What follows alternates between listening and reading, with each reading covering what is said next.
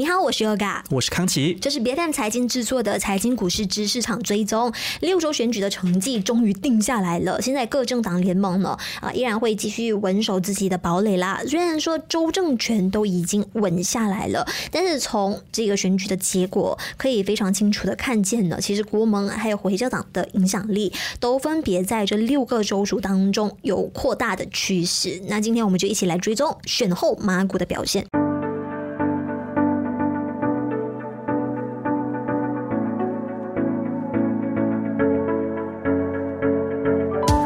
是的，这个周选结束之后的第一个交易日呢，其实看起来市场的态度还是很保守的哈。不晓得是不是因为这个雪兰莪州在放假，我们是在吉隆坡没有的放假，但是可能很多的这个投资者啊都有这个假期的心态，所以马股今天开盘是真的是淡到一个不行。那大家依然是选择说要继续来在场外观望的，因为这个六周选举的结果是三比三的局面嘛，其实最后也没有办法形成马股回涨的这个。催化剂。那国家银行星期五呢，也即将要宣布二零二三年第二季度 Q 二的这个国内 GDP 的数据了。那第一季度呢，其实我们的经济是成长。百分之五点六，那分析师就估计说，今年的第二季度呢，成长会不会放缓？呃，大概降到百分之三点六左右呢，还不得而知。我们要期待呃星期五的到来。那再加上星期四的凌晨两点钟，其实，在呃美联储那边也会发布一份会议纪要。那可能是因为考量到这两点的关系，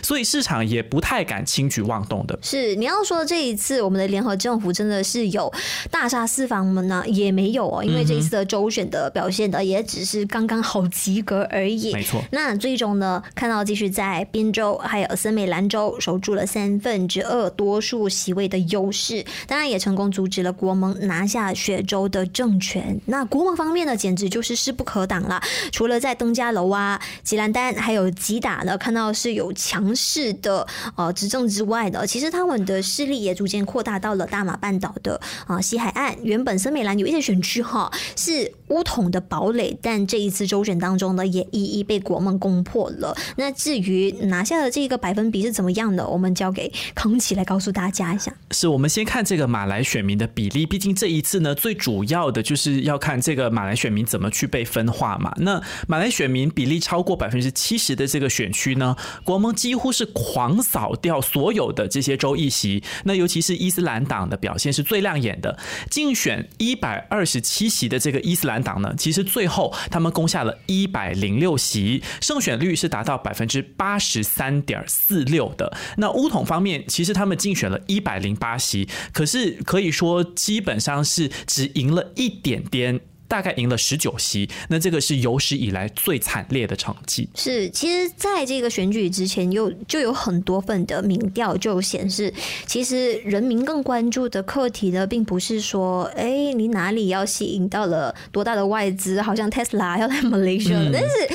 特斯拉我们也买不起啊，关我们什么事情？我们更关注的是为什么令吉一直持续的在贬值，加上现在的物价真的是太高了。那这个都是呃之前的一个民调数据的结果。那虽然说安华和团结政府呢，在之前也不断的在宣传哦，国家经济其实跟去年大选的时候相比呢，是已经改善了很多，但是民众的感受却是大相径庭的，甚至大家还将这个通胀的压力、不满的情绪呢。直接表态在了这个选票上。没错，我们看回这个股市方面的话呢，其实，在今天的马股当中，啤酒还有博彩股是有走高的这个趋势的，但是都没有办法将整体的这个交投情绪推到一个制高点上面去，而且银行股呢也几乎是全面下滑。我们来看云顶的午后盘中最高起是九仙到四令级五十仙，那云顶大马盘中最高是涨五仙到二令级六十八仙，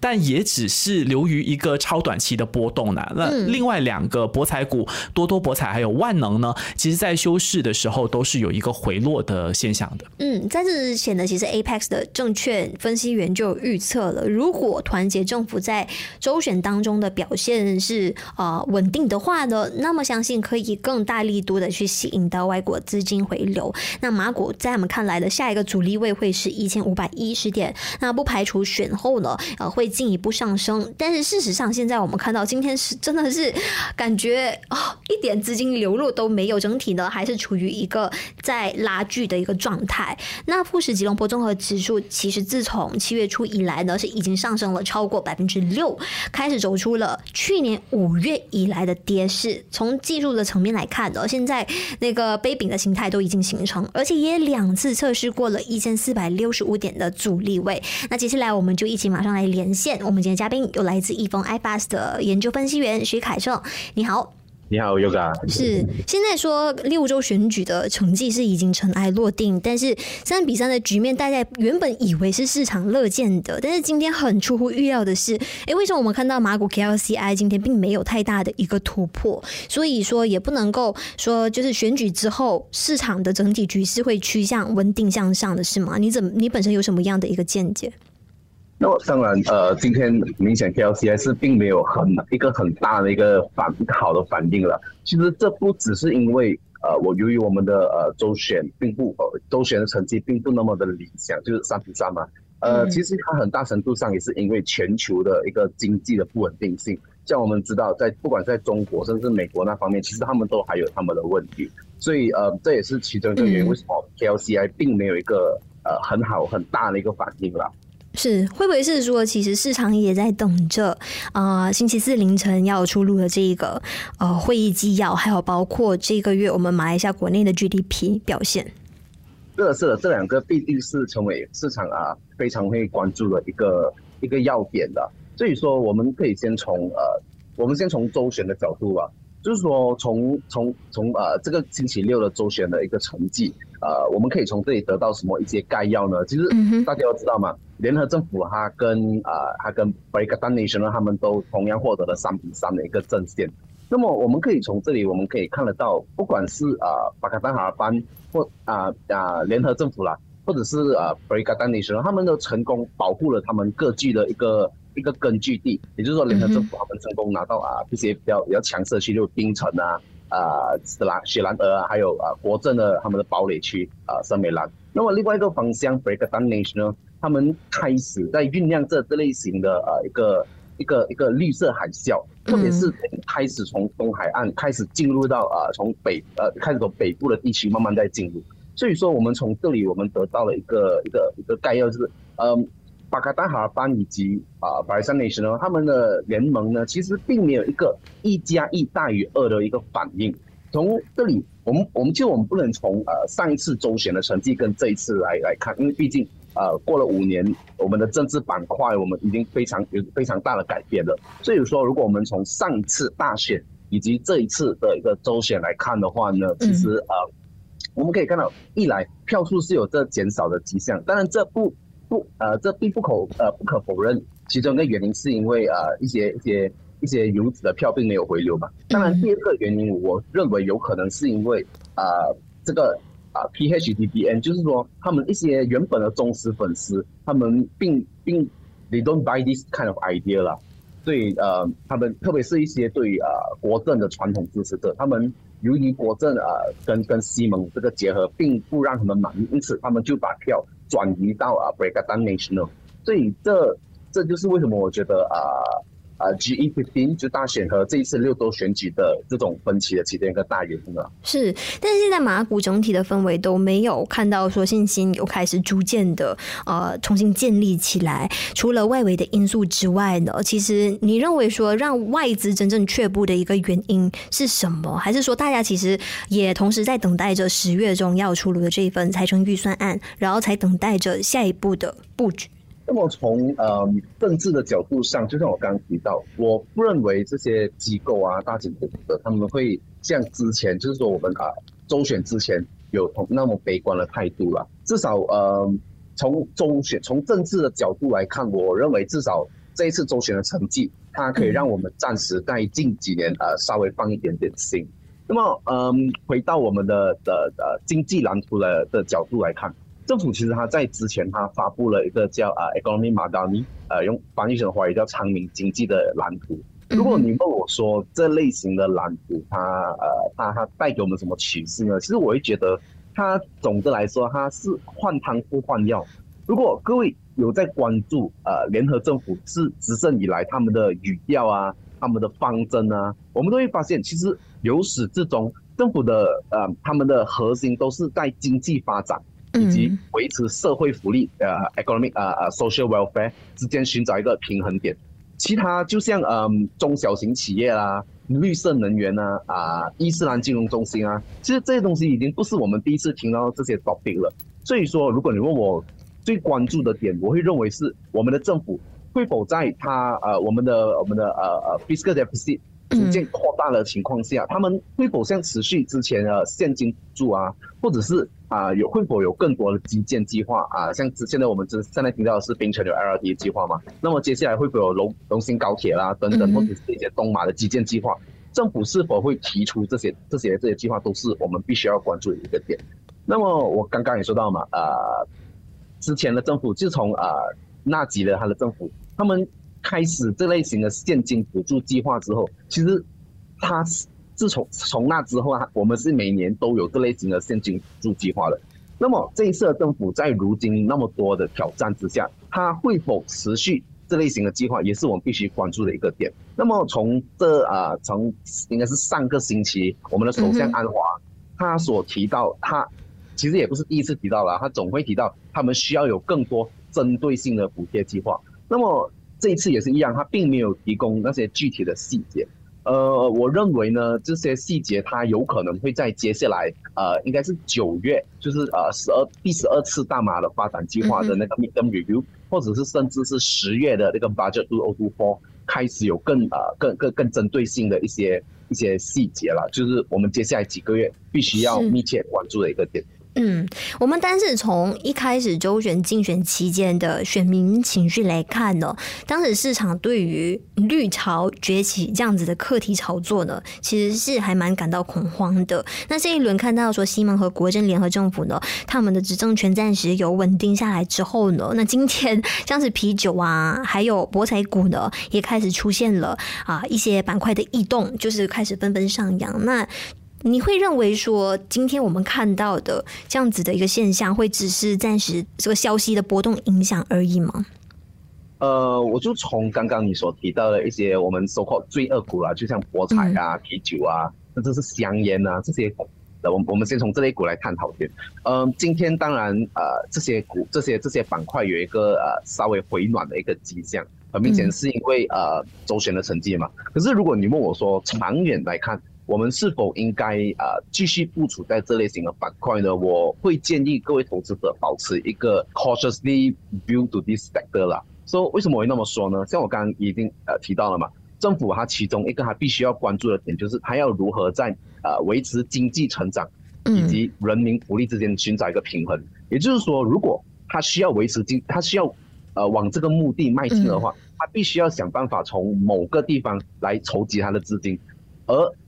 我觉得这这这类型的罪恶股，它它很大可能就是就就是呃一个一个一个嗯一个代罪羊了。所以因为你要知道嘛，绿色能源的来袭已经是一个板上钉钉的一个事情，已经是一个大家都很清楚的一个事情。而我们现在的政府，它要如何去应对这类型的呃绿色的一个一个一个一个风暴呢？嗯，它很可能它会往这些。啊，这赌啊，这酒啊，就这些呃比较比较比较罪恶的一个板块来下手了，所以呃很可能在十月，我们有可能会看到政府对这些板块有更高的一个一个税务的一个一个一个一个政策，还是一些相对不利好的一些政策了。所以呃，你问我说，投资者是否因因为前几天的一个周选成绩而部署在这些板块呢？其实我个人会认为，呃。我是我是不这么建议投资者这么做的啦。嗯，那除此之外的，好像安华珍宁的概念股，包括 ASB 啊，还有泛马控股啊，这一些都会是在你的考量之内吗？还是说在近期之内有哪一些其他的啊是你会聚焦的板块？那么说，呃，如如果从逆风的一个角度来看，我们一直以来都鼓励投资者会往基本面的方向来投资，而不是消息面。所以说，像刚刚你提到安华概念股嘛。就嗯，这些这些股票呢，呃，有可能他们会因为这些利好的消息而有一个非常大的一个涨，但这些东西都是我们可以说无法预料，就像没有人可以知道星期六的周选成绩出来过后会有什么样的反应。所以说，如果你要因为这些东西而把你珍贵的钱放下去的话，我会认为是有稍微赌博一个成分。就是为什么我们呃，一峰我们一直以来都鼓吹的投资者用一个基本面的角度。那么回到基本面嘛，呃，如果说你问我在近几年内我个人看好的板块呢，我其实会认为建筑业 construction 是呃一个值得关注的一个板块。随着我们政治开始有呃一个稳定的一个迹象呢，我相信政府他们会继续呃他们之前的一个政策，也就是专注在呃基础建设之上。嗯，所以我们依据啊，像之前政府所提到的一些一些政策啊，像是啊 MRT 区啊。一些呃，flood mitigation 啊，防洪项目啊，嗯，甚至平权 LRD 啊，他们这类型的项目会，他们会持续之前的项目，因为毕竟我们已经经过了像二零二零年开始啊，我们一直在换政府嘛，所以他们的政策一直一直有在改变。而这次呢，随着更多更好的稳定性，我相信这类型的基建项基建项目呃会有一个延续的现象。而其他例如像啊啊东马的大型建设计划啦，或者是啊龙兴高铁啦，都会是对这个板块的利好。那么这些是呃比较比较 general information，就是基础建设嘛。嗯。另外一个角度，从跨国跨国企业的他们啊，随着由于啊 US 以及 China 他们开始有有有更 intense 的一个迹象啊，跨国企业他们会开始把他们的制造基地开始转移来自像马来西亚，就是一个非常好的一个地方。也就是说，这种转变呢，它其实它在建筑领域，它也制造了一个新的机会，特别是。呃，一些半导体工厂啊，嗯，去松金啊，他们的建立，那么，嗯，这些都是我刚刚说到比较宏观的一些一些一些角度嘛。我们接下来我们从微观的角度，首先，外国工人他们开始呃逐步的回归，它将减轻对于建筑产业它每次一个一个一个不利好的消息啊，就是劳动力短缺。那么，此外，像钢铁啊，啊，像铝啊之之类的这些啊。基本金属或者是呃关键建筑材料啦，像啊柴油啊，像啊它就是啊沥青，它们的价格有慢慢回调的迹象，加上现今啊稍微稳定的油价，它将降低建筑产业的一个成本，所以说呃我认为建筑产业呢还会在接下来的几年是值得啊投资者们关注的一个板块了。好，可以。那今天在我们节目上跟我们进行连线，就有易方 iFast 的研究员有徐凯盛。那非常感谢你今天的一个分享，特别是针对六九选举之后对马股带来的连锁的效应，谢谢你。好的，谢谢刘哥。是的，没有错哈。其实这个安华政府呢，是时候要在大规模的发展建设还有民生经济之间呢，要去实际的探讨出一个更加平衡的方案才行了。就连这个中国的外交部长王毅到访我国的时候呢，其实都看得出安华他是试图借此来在周选期间呢稳定外资的信心，但是效果好像也是微乎其微啦。那回到这个未来执政的这个发展还有挑战方面的话，其实民生的问题才是重中之。之中，那安华推出的这个昌明经济的一些针对性的补贴呢，到底是能够如何更加精确的去渗透到所谓 B 四十这个低收入的群体，让所有的国人都能够受惠？我相信这个是市场接下来会很关注的一点。是，那至于外围方面呢 Fitch Rating 也是有史以来第一次调降了美国主权债务的信用评级，从 AAA 调降到了 AA 加。那这么做呢，虽然说也不会给美国的国债带来直的威胁，但是同时也不意味着美国国在短期之内会出现违约的一个现象。但是那个后果的就是，接下来或许美国企业还有金融机构的借贷成本都会相对提高，所以这个也是一个嗯，对市场来说非常大的一个计时炸弹。相信也正是因为这样子吧，所以我们马股的目前还是处于一个比较难继续往前走的这个现状。那今天我们就分享到这里，也希望大家如果有任何的想法或意见的话的，都可以传送到我们各大社交媒体平。平台让我们知道，财经股市值市场追踪是由 B F M 财经制作的单元节目，我们将会在每周一定期更新，记得一定要点击关注我们最新的每一期节目，并且订阅我们的 YouTube 频道。我们下一期再见。